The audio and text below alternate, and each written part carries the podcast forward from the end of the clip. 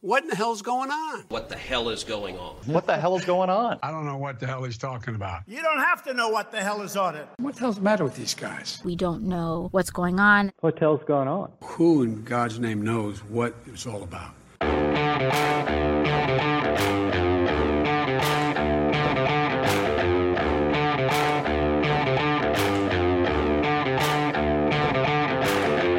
Podcast is brought to you by the American Enterprise Institute. If you like what you hear, please subscribe, rate, review, and share. Thanks for listening. Here's our show. Hi, I'm Danielle Pletka. And I'm Marc Thiessen. Welcome to our podcast. What the hell is going on? Marc, what the hell is going on? We're talking about the future of the American right. Matt Continetti, our colleague here at the American Enterprise Institute, has a fantastic new book out called The Right The Hundred Year War for American Conservatism.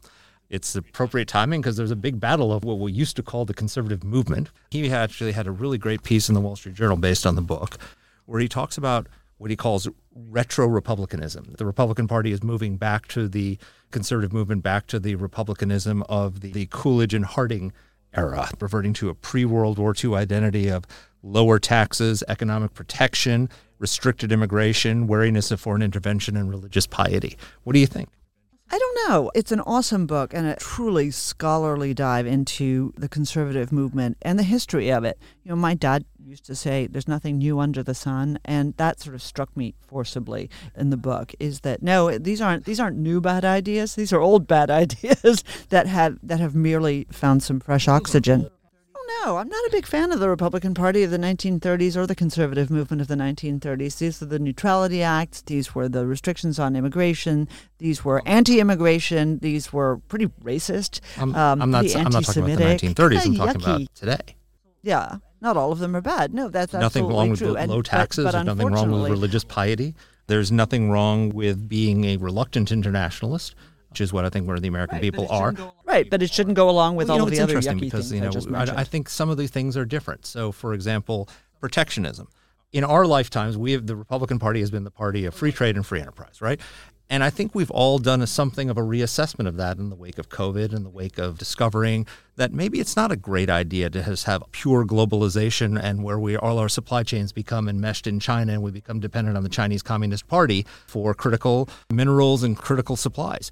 We've found that Europe made a big mistake by making itself dependent on Russia for energy. So there's a, there's a reassessment of whether or not pure free free trade is necessarily a good thing. Maybe we should scale it back a little bit and have some have a more strategic approach to trade. Similarly with immigration, I don't think you know back then uh, Coolidge and and uh, Harding they were they supported having no more immigration for 40 years, right? We're, we're talking about we're looking at the border today. And we're talking about illegal immigration. You can be you can be against illegal immigration and for opening more legal immigration, but our border has become an absolute disaster. We had two million encounters at the border last year.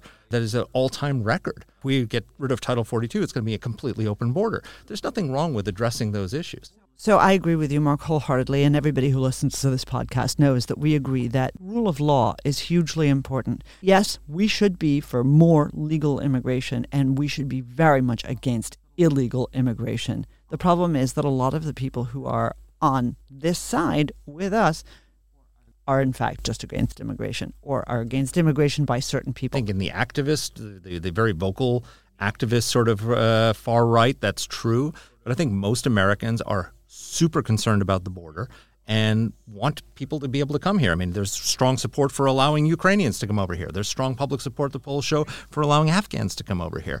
Yeah, poor Ukrainians who now have to sneak over the border because the Biden administration isn't able to keep their commitment. So, uh, look, I think we're we're we're, we're disagreeing about nothing here at the end of the day because you're right. This is actually an important point to make. There's a huge difference between what the people think and what their self-appointed spokesmen utter. And I think that that is really something that comes out, and it comes out in our discussion with Matt, which we're going to share with you in just a second. But that is that there's a very, very vocal, self-appointed group of flag carriers for conservatism who suggest that all immigration is bad, who make snidely, you know, vaguely racist, vaguely anti-Semitic remarks, but that the people who actually believe in these policies should not be tarred with those same feathers. They don't believe those things. They don't hate Jews. They don't hate Hispanics. They don't hate brown people. They don't like critical race theory. right? And they don't like illegal immigration, but they're not actually isolationists. And we really see that in response to Ukraine. It's the So- same thing with foreign policy, right? So there's a neo isolationist movement on the right. I think that they're a very tiny faction of the right, and they've been highly discredited in the last few years by what what we've seen and with the, by being wrong in the Afghan withdrawal, by being wrong in time. Ukraine. And the American people, Americans are not isolationists. Even most conservative Americans are not isolationists. They're reluctant internationalists. They don't want to go. They don't want to send their sons to die in foreign wars, losing foreign wars, and two, uh, for something that's not in the American interest. But they're also they want to provide weapons to the Ukrainians. They were disgusted by the withdrawal and the abandonment of our allies in Afghanistan. I think, you know, my old boss Don Rumsfeld, who I like to quote here, Always. used to say, used to Every say, time? he had a phrase. Uh, he had a phrase. I learned a lot from him. Americans have a pretty good inner gyroscope. That most Americans have pretty good common sense, and uh, we need to find a way to isolate the fringes and promote a conservative internationalism, which I think is broadly popular in this country. Fair enough. We do need to, and we don't do a great job of it. And funnily enough, we never have. And that really comes out in this book. That I will tell you, you know, sitting down and listening to these ideas, pondering what it is to be a conservative, pondering the fight between the wings of, of people who like to call themselves conservatives is disconcerting to say the least. And it left me, I think I'm a less happy warrior than you. It it left it left me nervous and, and worried. But hey, decide for yourselves. We've got Matt Continetti with us. He's a journalist. I'm sure all of you know who he is. He's an intellectual historian of the right. He's of course a fellow at the place you need to be when you are an intellectual historian, the American Enterprise Institute. He's the founding editor of the Washington Free Beacon. He's a columnist for Commentary magazine. He's also just a terrific guy and a wonderful and thoughtful colleague. Here's our interview. Matt, welcome to the podcast. Thanks for having me. Well, f- first of all, it's great to be all of us to be in the studio together, which in the post-COVID era is so rare. It has been two years since I've been in this studio. Wow. It's wonderful to be back. They haven't cleaned it since you No. were here last. Still see I Jonah's apologize. junk over there in the corner. Yeah. exactly. Exactly. Well, the great thing is it's a great occasion for you to come back because you got a new book out, uh, which we're all very excited about. And you had a great piece in the Wall Street Journal uh, the other day based on the book talking about sort of retro republicanism. You said that today the GOP is reverting to its pre World War II identity as the party of low taxes, economic protection, restricted immigration, and wariness of foreign intervention and religious piety. So, what is retro republicanism and what's the evidence that we're going there? Well, um, one thing I wanted to accomplish with my book was kind of provide a prehistory of the American right. Most of the histories of the American right basically start at the end of World War II. They talk about William F. Buckley Jr. and the foundation of National Review in 1955. All very important. all very important and all in my book. And then they kind of end with either the election of Ronald Reagan or sometimes the Republican takeover of Congress in 1994, or sometimes, if they're elegiac, they end with Barack Obama's election in 2008. What I wanted to do was I wanted to begin much earlier and end much later. So my book covers 100 years. It begins in 1921 and it ends in 2021. And when I did that, I found that the Republican Party of the 1920s resembles in many ways the Republican Party of the 2020s on some of the issues that you mentioned.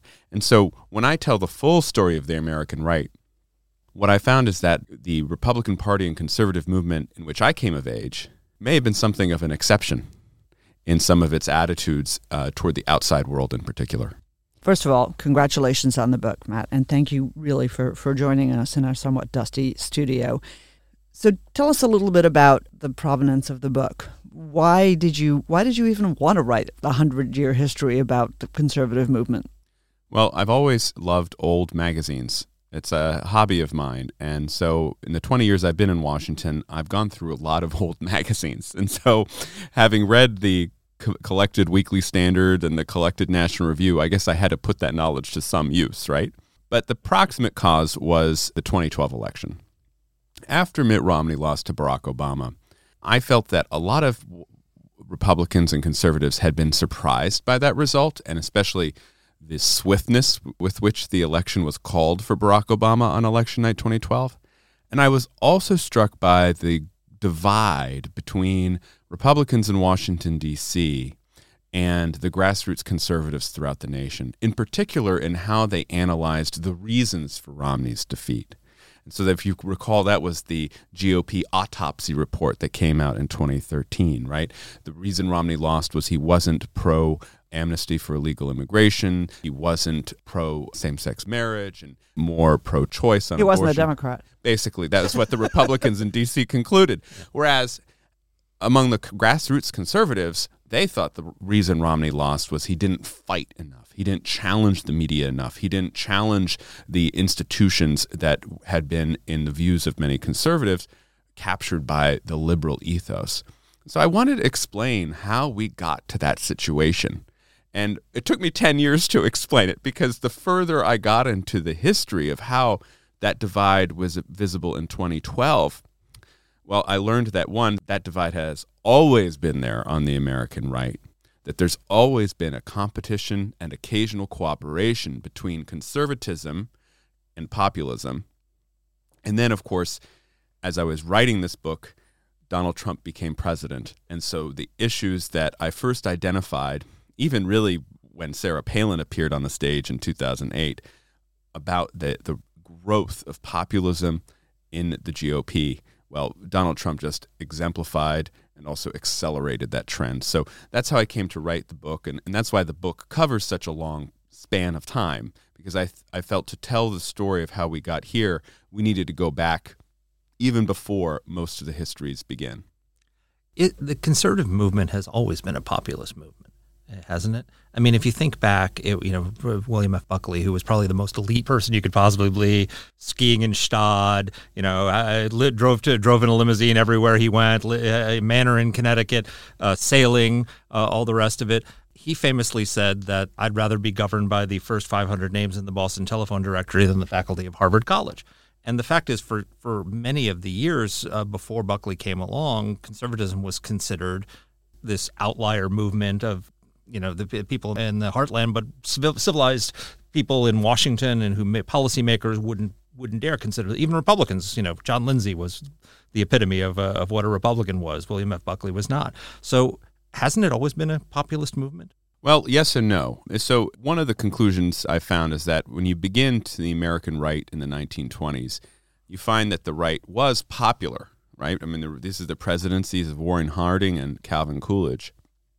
But even while the Republican Party was very, very popular in the 1920s and benefited from landslide election victories, some of the intellectuals on the right, the libertarian intellectuals, people like Henry Louis Mencken or Albert J. Nock, uh, they were kind of elitists and disdainful of the public. And so you had this weird relationship where even though the Republican Party was enjoying incredible strength, historic strength in the 1920s, a lot of the intellectuals associated with the right were kind of contemptuous of mass democracy and popular politics. Well, then the Great Depression happens, right? And the Republican Party is basically delegitimized. It's thrown out of power. It's basically a, a rump in Congress and in the states conservatism is not popular at all. And on top of that, the right during the 1930s tends to have an isolationist foreign policy, does not want to become involved in the war in Europe in 1939. And so Japan's attack on Pearl Harbor in 1941 delegitimizes the foreign policy of the right. So you have this period coming out of the Cold War where the right, conservatism, they're basically on the fringes of American politics. Buckley starts this process of moving it toward the mainstream again, and he does it in a funny way. And as you suggest, Marc, he does it by making arguments which are really coming from an, an intellectual position of high abstraction, free market economics, tough anti communist foreign policy, and a social conservatism emphasizing law and order and traditional values. And what he finds is that the target audience of that is not people from his social class, but the working class, the, the grassroots, people who had not been associated with the Republican Party and its elite before. And so that's how you have this dynamic is that the the audience for conservatism were the people outside of the institutions, right? And that gives it populist flair beginning in the 1950s. But what you also find though is that each wave of populism tends to dislike the populists who came before.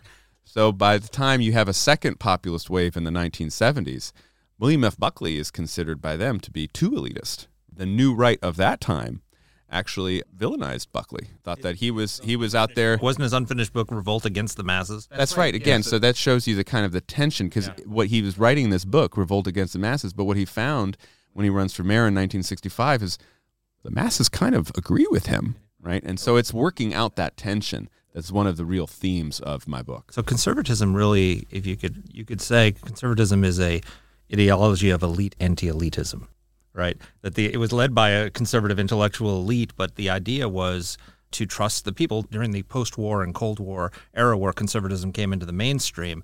It was against collectivism. It was against the the Soviet Union where we had five-year plans planned by the intellectual elites who told this the collective wisdom of the American people making millions of economic decisions every every day was better than the, the wisdom of, you know, the intellectual elites and liberalism was a was a less totalitarian way of doing that here at home. So it was always an argument for free, free enterprise. The free enterprise system is always an argument for populism and for popular wisdom. In a way, uh, you're right. I mean, on, a, on an economic level, the political level is a little bit more complicated. I, I love your phrase, elite anti elitism, but that phrase only applies when the rest of the elites are liberals, which was not the case at the beginning of my story. So that's one reason I wanted to begin in the 1920s was Presidents Harding and Coolidge did not think of themselves as conservatives. They represented what they called Americanism, which was the mainstream philosophy of the time. It rejected progressivism as represented by Woodrow Wilson, but they didn't think of themselves as conservatives. They were just Americans. But then the Great Depression. How's that different from today? then, then, then the Great Depression comes along, and then Franklin Roosevelt comes along, and Roosevelt and his New Deal changes the nature of American government. So that now conservatives, who are usually the people on the inside defending the institutions, they're on the outside, having to change or reclaim them from the liberals who came to power with FDR and really stayed in power. I mean, certainly through the late 1960s, and in many ways are still in control of many of our institutions. I mean, today's Washington, uh, all of them, political and cultural. You wrote that the conservatism of Coolidge and Harding was delegitimized by the crises of the 20th century. And and when I read that line, it leapt out at me because it reminded me so forcibly of one of Irving Kristol's most famous lines, which is that a neoconservative is a liberal who's been mugged by reality. You know, it does seem striking that republicanism, or at least during the Cold War, Republican conservatism really was not not the conservatism of, of Harding and of Coolidge, but the conservatism of people like them who had been smacked by reality. The reality being World War II, the reality being the Japanese attack on Pearl Harbor, the reality being the rise of the Soviet Union. But those are always realities. This is the thing that's so striking is okay, you had that constant presence of the Soviet Union throughout from the you know from the 40s until the early 90s, and that's a great unifying force, and you have that real impact on Republicans and conservatives who are very anti Soviet. Once that disappears, you're able to revert back to the Coolidges and the Hardings because you don't have that deus ex machina. But we're always going to be smacked. There's going to be a 9 11. There's going to be a, you know, a, a war in Ukraine. So I'm a little bit confused by the question of whether going back to what once was is ever going to work. I'm also not sure whether going back to one what once was is going to work. And I think this is something Republicans should be aware of as they uh, kind of go retro and they and they think about protectionism, they think about non-interventionism or neo-isolationism, and they think about restrictionism on immigration. The Republican presidencies of the 1920s enjoyed tremendous success then they were shut out of power for a long time. Right. right? You I win mean, and then you're out for 40 years. exactly. It's a high price so, to pay. So that's a high price to pay. And there is some signs, I think, uh, with the war in Ukraine that you mentioned, Dany, that maybe the new right is a little bit worried that, oh, the American public did not sign up to cheerlead Vladimir Putin, right? Now, I'm not sure that the conservatives uh, or Republican voters are quite at the point where they want to send American troops overseas to intervene in the war. But there's certainly more support for Zelensky and the Ukrainians than I think a lot of the people on the uh, Trumpy right, the nationalist right, uh, expected when the war in Ukraine broke out. So it's it's it's another potential mugging uh, by reality playing out before us right now. But why why is the right the retro right, if you want to call it that, why is the retro right so uninformed by the realities that are going to come and smack them? This this is a mystery to me. Why why is this a surprise? Well, I think it's very easy to be complacent until you get smacked over the head. I mean, that's that is another lesson of history is that we can really convince ourselves that things will always work out until they really don't. And we're still in a period it seems like where the consequences haven't really shown up fully formed on America's shores. I would say that to, to precisely your point, once the external threat of the Soviet Union was removed, that's when I think we begin to see the divergence between the parts of the conservative grassroots and then parts of the Republican and conservative establishment here in Washington. And uh, you see in 1992 with Pat Buchanan's first presidential campaign, also Ross Perot, a slightly different version of the same issue set, also running as an independent uh, in 1992. And that recurs throughout that, the 30 years since. It really took a figure like Donald Trump to decide that he wasn't going to run as an outsider, but he was actually going to move, you know, from the periphery to the center. He was going to take over the Republican Party, uh, and and thus shape it uh, in in um, in to conform with his views on some of these questions. Uh, that this process of uh, retrofitting the GOP uh, really begins. And I, I tend to think that the neo isolationist wing of the Republican Party is a lot louder than it is popular. If you just look at the response to the, the twin events that have really put the neo isolationists on their heels the disastrous withdrawal from, from Afghanistan and now the war in Ukraine. I mean, there was a poll out the other day that 70% of Americans, including majorities of both Democrats and Republicans, wanted to set up a no fly zone in Ukraine. I don't think people thought through what that meant in terms of military intervention, but it's just there's a, and maybe it's just muscle memory from the Cold War, right? You know, the Russians have invaded. This is this we've been we've seen this rodeo before, but the, the reflexive response of the American people has been, including majority of Republicans and conservatives out there, has been very uh, pro uh, pro Ukraine, very angry at the betrayal in Afghanistan. Is this a is this a uh, death blow for sort of the neo isolationist right. I did think it's interesting that this uh, the group you discuss uh, held an emergency meeting in Washington the other week, and the emergency wasn't over the invasion of Ukraine; it was over how the public might reject their foreign policy because of the invasion of Ukraine. Well, Rand Paul was went off Twitter for the entire withdrawal from right. Afghanistan. I mean, I kept looking for Rand Paul to say something, right. and he just decided. Right I'm going to stay low. I'm just going. I'm just. Gonna, but, I'm on vacation but, in August. I mean, you know, I mean, the the most important response to all this is Trump's, and I found it very interesting that he's kind of moved from, you know, saying Putin is a tough shrewd. guy and a strong man, shrewd, shrewd right? Right. He's kind of said, oh well, you know, building up the forces on the border that was a shrewd negotiation tactic, but I didn't think he'd go through with it. And now Trump has even moved from that and. He's giving quotes uh, saying Zelensky's courageous to saying that you know I told him you know you can't do it you can't take Ukraine you know I, I hit Moscow if you do it right so now he's decided he's going to kind of move back into being a more assertive the, the more assertive parts of his foreign policy uh, and I think that's because he uh, he recognizes the political peril of being uh, seen as on Putin's side in the midst of this war crime that's taking place in Ukraine. So one of the things that I found interesting, and another sort of theme that it's worth pulling the thread on is this division within the conservative you know, movement. I don't think you say it directly, but certainly many have inferred that it really is not. The conservative, the conservatives have done well in particular elections as Republicans for whatever for whatever reasons, but in large part they've done well because of the failings of the left, because of the overreach of the left, and because the left has, in large part now, become the establishment. In other words, that conservatism is kind of a counter revolutionary movement, but there has to be a revolution for them to actually succeed. Is that is that right? I do think that uh, the Republicans have benefited the most when the Democrats overreach and when the Democrats go to the extremes and are also um, identified in uh, the eyes of the public with the most extreme elements of their coalition.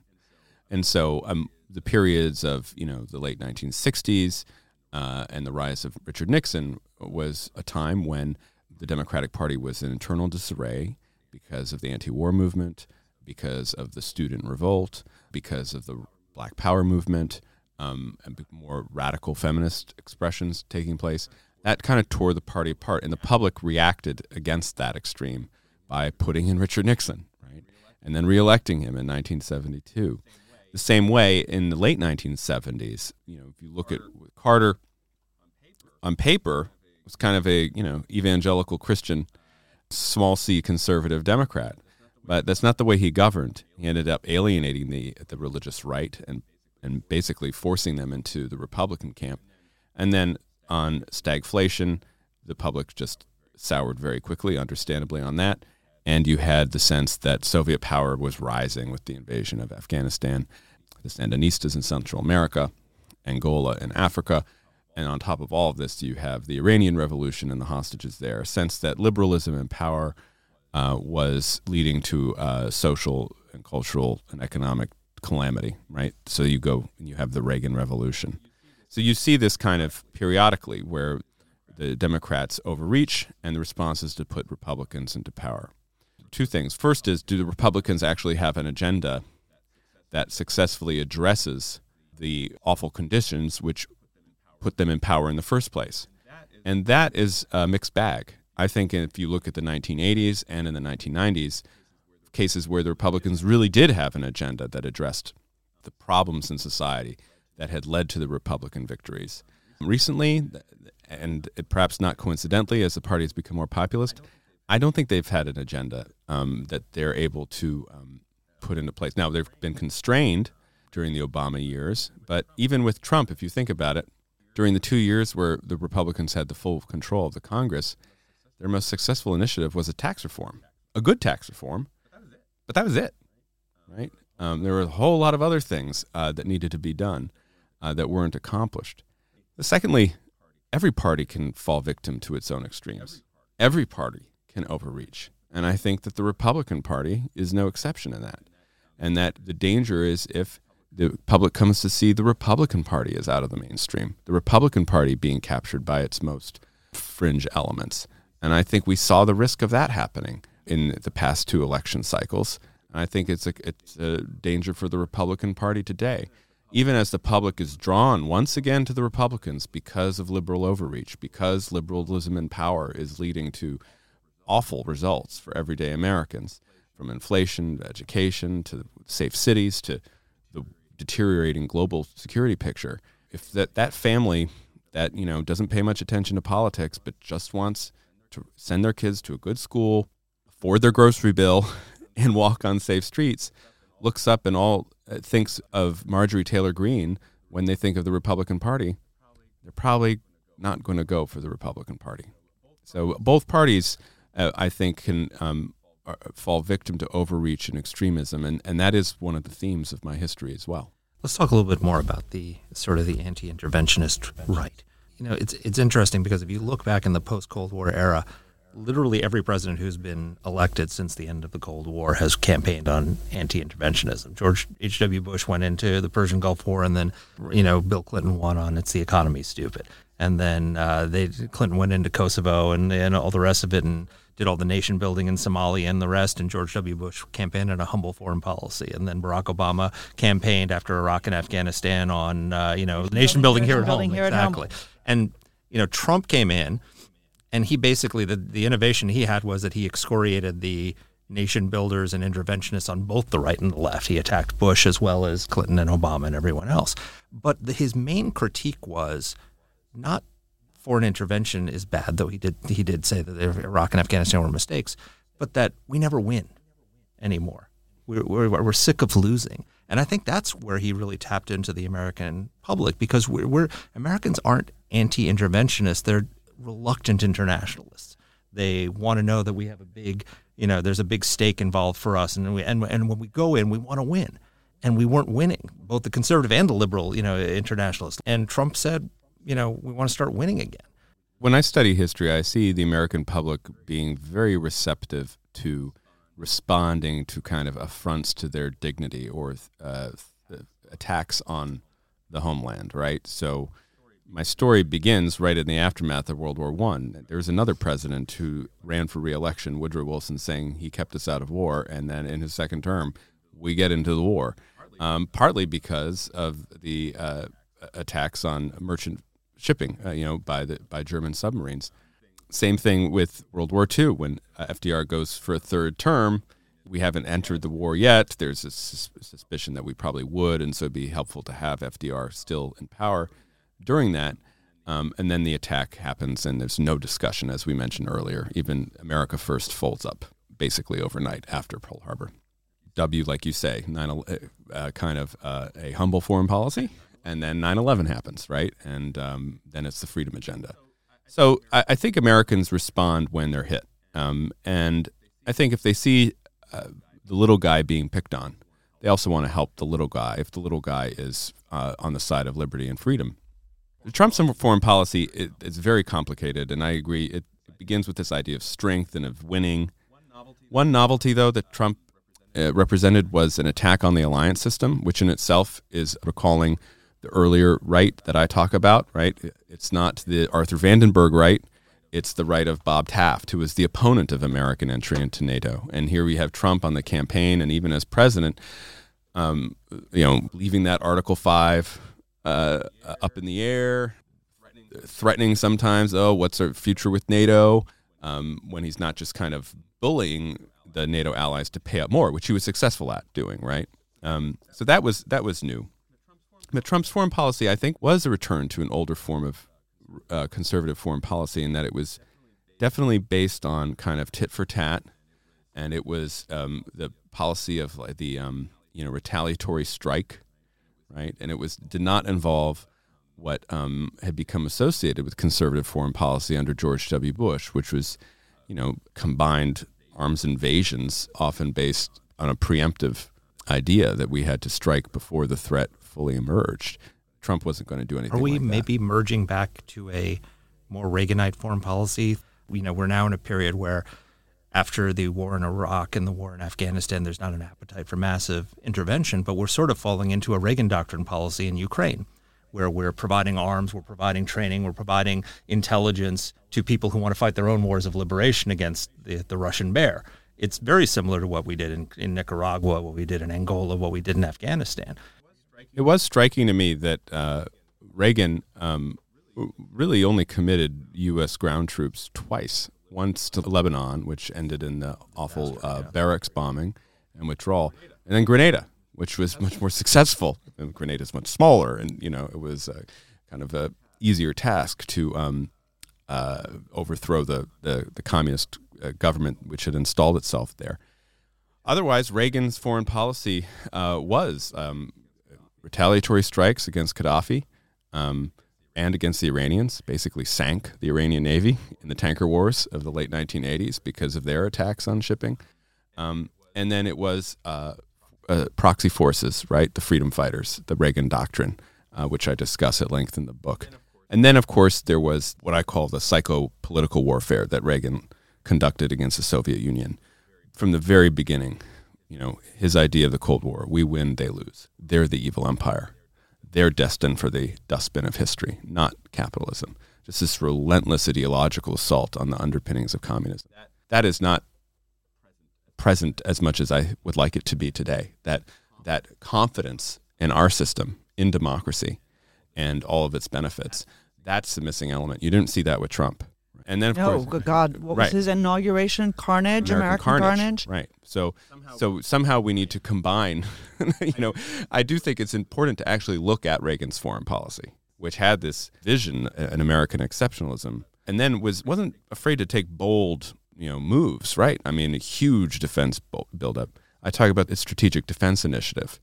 You know, this kind of cockamamie idea, which comes out of a lot of uh, conservative think tanks of space-based missile defense but Reagan adopted, he had this vision of it, of it working and thus um, really overthrowing the idea of mutual assured destruction. And the Soviets were spooked by it. they knew that their, their economy was a shambles. They could not compete with American technology. All of these elements, I think, need to be harnessed. I don't think we're there yet. We're not. And, and, and Marc and I have really sort of taken this in the direction of, of foreign policy, which that's what we love and care about. But one of the things that sticks in my craw, it's funny, you know, I, I hadn't thought of Sam Francis in decades, but of course, I worked at a Washington Times owned magazine, Insight Magazine, in the 80s, two years after Sam was hired by the Washington Times. I, I didn't I followed him so little that uh, that I didn't realize he was dead. So uh, I will break that ironclad rule about not saying bad things about dead people. Man, that guy was a creep. But you know, it was the heyday of Pat Buchanan, absolutely you know loathsome man who denied that the Holocaust had taken place in the way that it had taken place.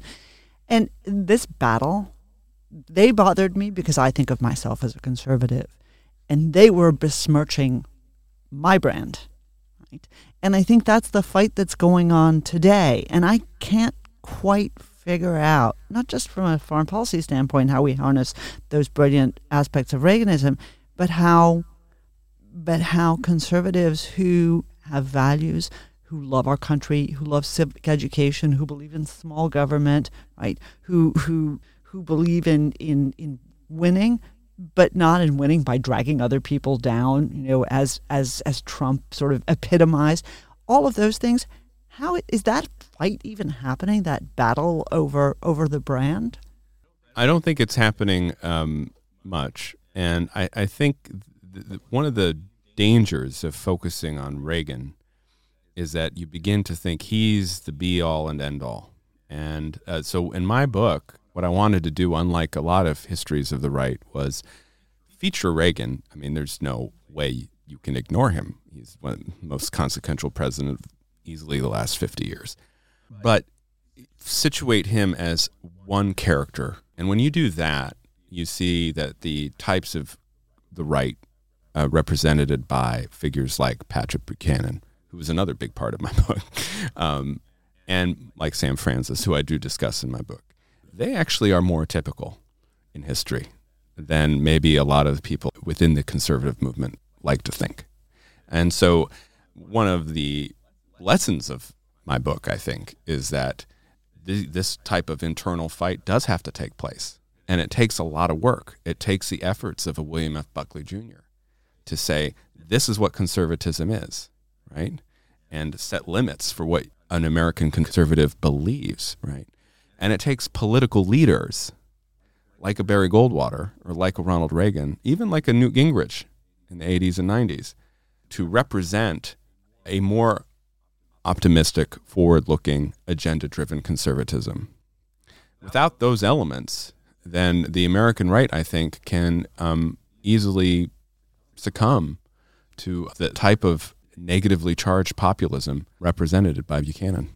But isn't that the problem? Is we don't have a Buckley today, and you know Buckley, as we talked about, he brought conservatism out of the fever swamps into the mainstream. But as you say, he also set limits, and the reason he was able to do that is because he founded a magazine, National Review, which was where if you wanted to be taken seriously as a conservative intellectual, you had to write for National Review, and if you didn't write for National Review, then you were writing, sending out mimeographs, you know, in, in direct mail. I don't think anybody uh, who's listening here remembers what a mimeograph is. I mean, for I the, especially like Marc's gesture. I was doing the he was literally cranking Because I literally did. I mean, I do my, he- my print out my homework on mimeographs in the in the school. Like, but mimeograph was a machine where you literally had to crank uh, crank it out and and print it out and and put it into an envelope and send it to your list. Today, anybody you don't need a mimeograph. You can you can get your ideas out anywhere. Uh, the the you know the all you need to do is go on Twitter and get a following and and and you know and we got all this proliferation and, and you know of all these different networks and all these different magazines and all these different ways of communicating and podcasts you know and all the all the rest of it. And so there's no there's no gatekeeper anymore and and that's both as a double edged sword because it's both good in the sense that uh, you know, I remember, you know, people complain about the the media bias. It was, uh, what was it, accuracy in media? Uh, you know, in the Reagan years, who were, you know, they put out their mimeographs complaining about CBS News and Dan Rather and all the rest of it. So there's nobody, there's no gatekeeper, and that's good because conservatives can can bypass CNN and they can bypass the networks and get their word out. But it's also bad because the it there's no there's no sifting between the the crank right and the real right. I mean, it's a real issue for those of us who want to separate American conservatism from some of the worst elements of the American right. I, the way I approach it is that even if it's impossible to police everybody because of the nature of communications media in the 21st century, you can still set standards for the institutions you run and make sure that those institutions are molding a certain type of conservative. And there, are some of them, I think a lot of institutions have kind of just decided that, you know, let's go a little bit on the wild side, you know. Um, and then there, it comes down to a contest of political of political leadership and um, and candidate quality, and you know finding political figures who actually do represent um, the type of conservatism you and I might believe in, and fi- finding them in ways that they're likable, fluent, and they can also stand up for themselves. Right. I mean, I think that's important too. You described the 70s, and it sounded a lot like you were describing today. Joe Biden seems to be in many ways like a, another Jimmy Carter. A lot of people thought the country was in decline and the Soviets seemed ascendant, and then one leader was elected, and it's morning in America again a couple of years later. Are we that close to turning this around? I can answer that. No. What's our hope of having not a Reagan clone, but someone who steps up like Reagan did and provides that kind of leadership? Well, like we've been saying, it's always when liberals kind of go overboard that uh, the public turns to the right, I think, to clean up the mess. And we're certainly in a situation that uh, there are a lot of messes to clean up. It does take a certain amount of policy know-how, and also more, most importantly, will, willpower to see the changes through. And that I think is is often uh, missing because it's not just willpower to say that I want something done, right? It's also to stick with it over time and not get distracted. So if you think of Reagan, yeah, Morning America, 1984, but uh, it wasn't Morning in America in 1981 or 82 or even much of 83. It was Reagan's stay the course. That's what he said, as Paul Volcker was kind of squeezing inflation out of the economy through a very bad recession. Reagan also had the confidence that this policy eventually would work out, right? And so he had the patience to stick with it despite everything. Um, same idea of firing the air traffic controllers, right? In uh, in the summer of '81, huge huge move, very controversial, uh, gets huge backlash, but it kind of showed there that he demonstrated through this act of will that um, you know the unions weren't going to strangle the American economy. You, they, they were no longer going to be in charge. Um, they were going to be one factor among many. So I think we know a lot of the policy solutions, uh, especially since the, these policies have all appeared before, right? Crime, inflation, kind of uh, revanchist, aggressive Russia. It's just having the the strength to, and willpower to to carry out these decisions and stick with them and not get distracted, which I think our previous president got distracted every five minutes. Matt, but what you're talking about is a party and a movement that has ideas and has principles and lives by them consistently. Political parties no longer are the carrier of ideas, they are the carriers of plans for vengeance. When we get power, what have we heard from the from the minority leader in the House? When we get power, we're going to investigate Hunter's laptop. You know, I mean, okay, I'd like to know about more about Hunter's laptop, but at the end of the day, it has to be about you know we're going to roll back taxes. We're going to roll back inflation. We're going to bring back jobs. We're going to make schools more accountable. We're going to stop, you know, institutions from teaching garbage to your kids. We don't hear that. And why can't we walk and chew gum at the same time? Well, as you know can, all you too can well. also get to the bottom of Hunter's laptop and do all those things. As you What's know all that? too well, Marc, we we have we are increasingly incapable of it, and part of it is because we don't have leaders that can hold a thought consistently for any period of time, because they're you know because they're being led around by the nose by people who are throwing things at them every ten seconds. This is a great book. We've only scratched the surface, eh, but it's a fantastic read. The Right, The Hundred Year War for American Conservatism. by one, buy two, buy them for your family. And Matt, thank you. Dany, as you said before we started the interview, that you're disconcerted by all these different factions and the, and the debate amongst them. It's always been there. Uh, if you read Matt's book, you know there there was the, there's paleocons, there's the neocons, there's the fusionists. There's there's always been different factions of the right, and these these battles have already, always taken place.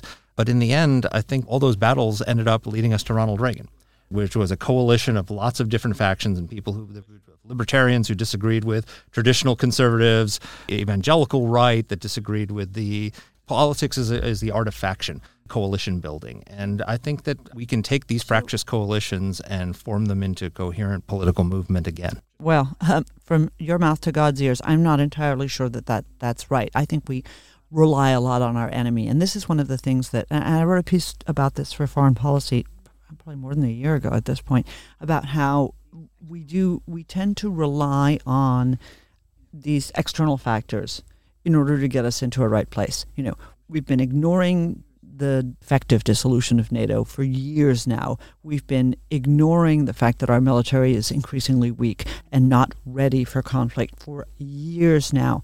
And so, you know, the first time these words will be uttered, thank goodness Vladimir Putin helped wake us up, right? But it needed Vladimir Putin to wake us up the notion that we were incapable as the richest nation in the world, as the most powerful nation in the world, as the longest existing democracy in the world, sorry, India, and that we cannot anticipate the rise of the Putins, that we're surprised that Xi Jinping has malign plans for us, and that we have to react to everything.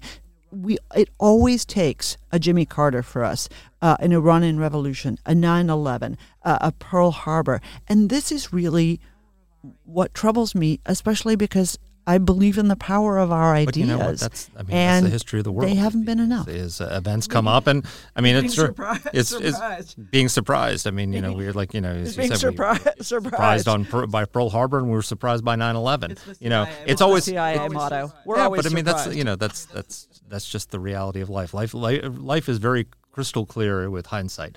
Uh, 2020 hindsight is 2020 vision, as they say. But you know what? It's good that these uh, that these uh, people keep popping up to remind us. Vladimir Putin has reminded us that evil exists and that civilization hasn't overcome evil and that uh, we're not now a, on the edge of perpetual peace. Evil still exists in the world, and guess what? When Putin is gone and Xi Jinping is gone, something else is going to come up because evil is real and exists, and we have to confront it. And the Democrats have done us a huge favor in reminding Americans what crazy big government looks like. And you know, Bill Buckley famously said, uh, and this is a key role of the conservative movement: is National Review's purpose was to stand athwart history, yelling "Stop." That is great. But in each of these instances, you have either alluded to or actually mentioned by name the individual who has really been the avatar of this right thinking, no pun intended. You know, so you know, we had Winston Churchill who was warning throughout the 1930s about the the peril that not just Hitler, but that Hitler and Stalin posed. It was Winston Churchill who realized at the end of World War II, when Hitler was finally gone, that in fact Stalin was going to uh, was going to draw an iron curtain on history. Uh, you know, we can go on and on with all of the great names that are beloved to us, whether it was Margaret Thatcher or it was Ronald Reagan or it was William F. Buckley. But there was always, and and I am very hard pressed to tell you today who my living hero is going to be, who that person on the white horse is going to be. Who is it? If you had told me even a year ago that it would be Zelensky, I wouldn't have believed you. These leaders emerge in response to crises. And- except when they except when they don't. except when they don't. That's true. Um, but you know, we, uh, Zelensky has emerged and has captured the the hearts and the minds and the imaginations of the world. And um, we need an American Zelensky. We need a, An actor. Yeah. An actor. An actor, a A comedian. comedian. Not just someone who people laugh at, someone who people laugh with. Absolutely. and that's someone with moral true. clarity. I mean, look, I'm just a big believer that leadership is critical, that there's no flow of history towards a final destination. Leadership is critical. In the 1980s, Ronald Reagan emerged as that leader and, and, and turned this country around. We're one great leader away um, from turning this country around again. We just got to find him or her. Amen. Him or her. Thanks, folks, for listening. Go buy the book. Don't hesitate to send us suggestions and take care.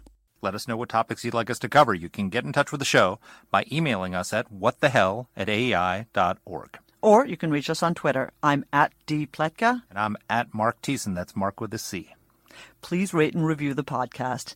If you like the show, please subscribe, share it, comment on Apple Podcasts, or wherever you're listening to this. Thanks for listening.